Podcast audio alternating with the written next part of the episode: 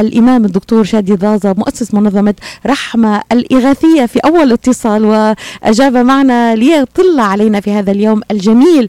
نحيي معا المرأة في كل العالم. آه، صباح النور دكتور ومرحبا بك معنا.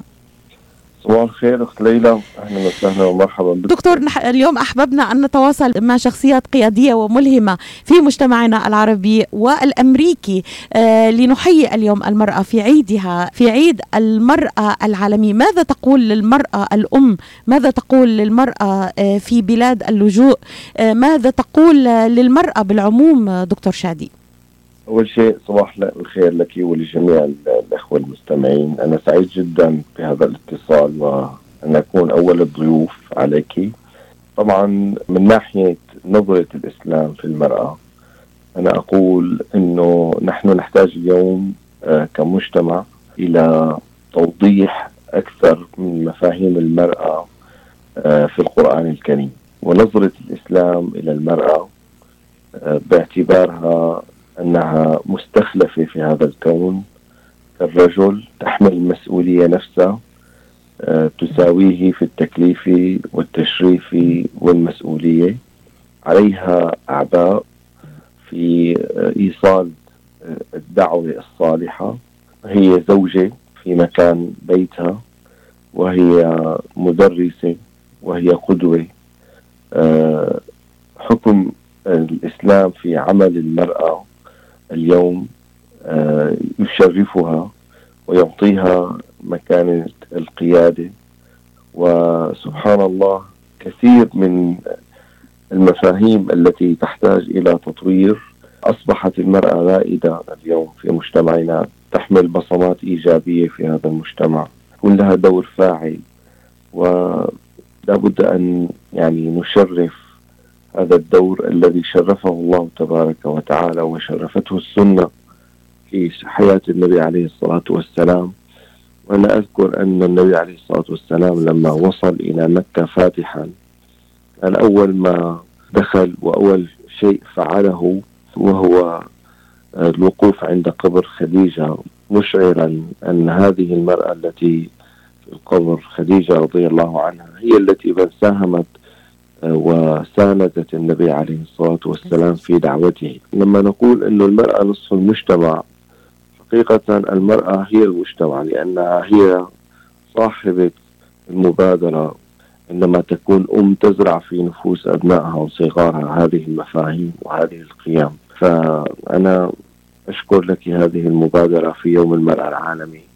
وأتمنى إن شاء الله أن تشهد الإنسانية تقدم ورقي من خلال يعني تصنيف دور المرأة الإيجابي آه، في هذه الحياة والاعتراف بإنجازاتها. وأتمنى من القيادات في الجالية العربية في أمريكا أن تساهم وتفتح الباب لتساند هذا الدور الذي هو فاعل ويكون له يعني آه، دور إيجابي وعطاء على الجالية بشكل كامل ملتزمة بدينها وخلقها. وأنت أخت ليلى اليوم نحييك في مسؤوليتك في تغطية دور الإعلام. وملء هذه الثغرة التي حقيقة ما كان في عندنا الخيارات الكثيرة.